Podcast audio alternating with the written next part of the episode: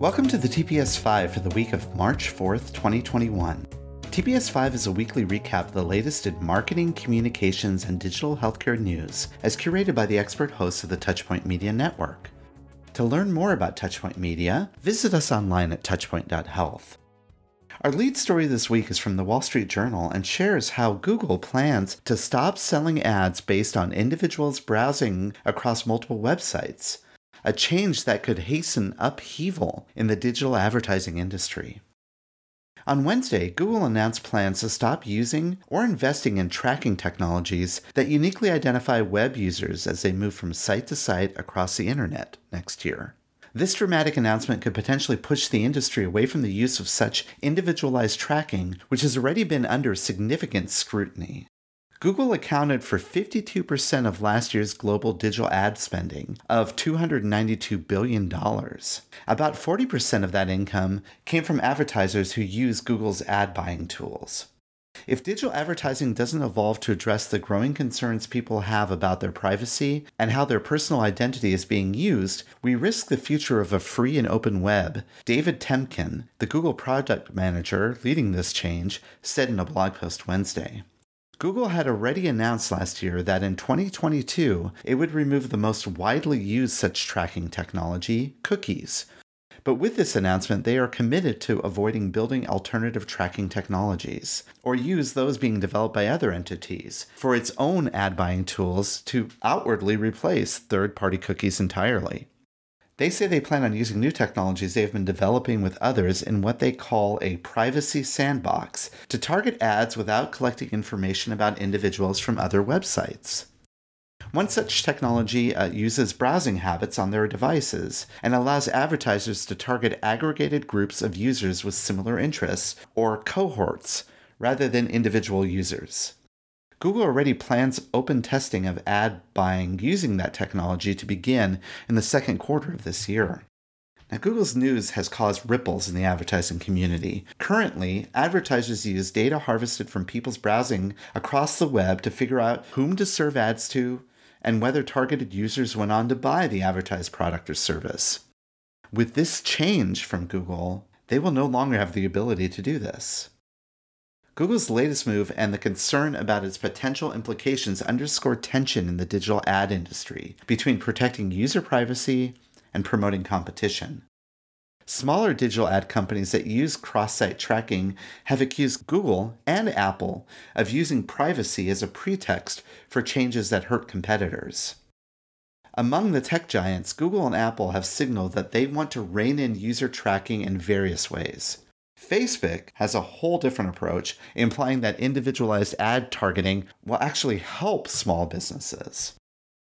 Now, some say this move will help Google because they already collect large amounts of data directly from the users of their services, such as Gmail, YouTube, or even Google Search.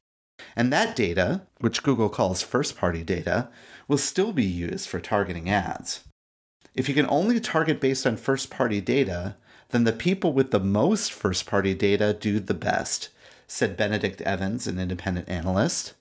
The company said its announcement on Wednesday only covers its ad tools and unique identifiers for websites, not mobile apps, meaning a substantial slice of the overall digital ad ecosystem wouldn't be affected by this change. For you see, mobile ad spending accounts for about 68% of all digital ad spending in the US in 2020.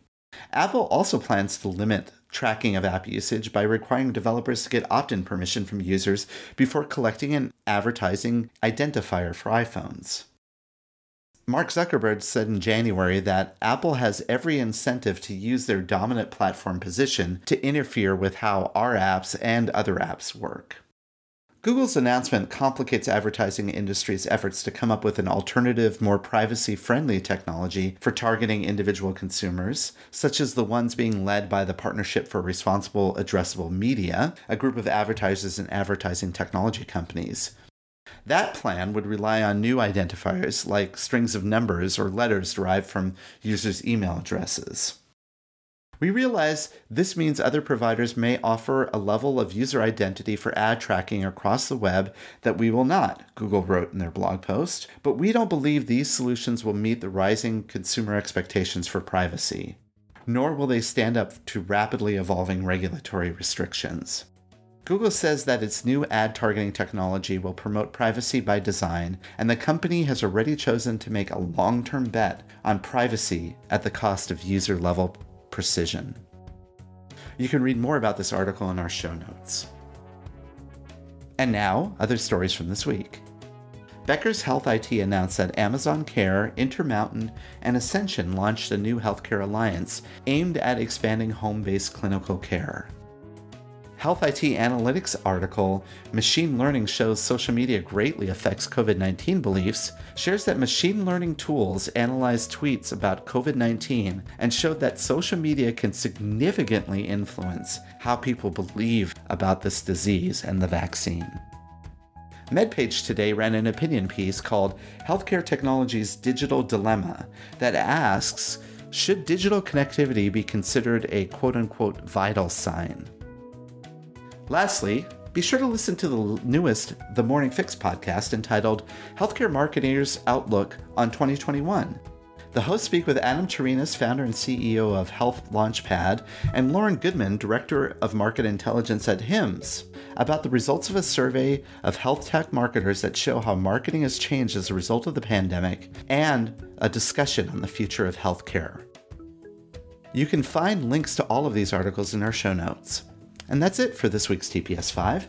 If you like the latest in healthcare news in an email format delivered weekly to your inbox, be sure to subscribe to the TPS report, which you can sign up for on the Touchpoint Media website at touchpoint.health. Stay safe, be positive, and have a great week.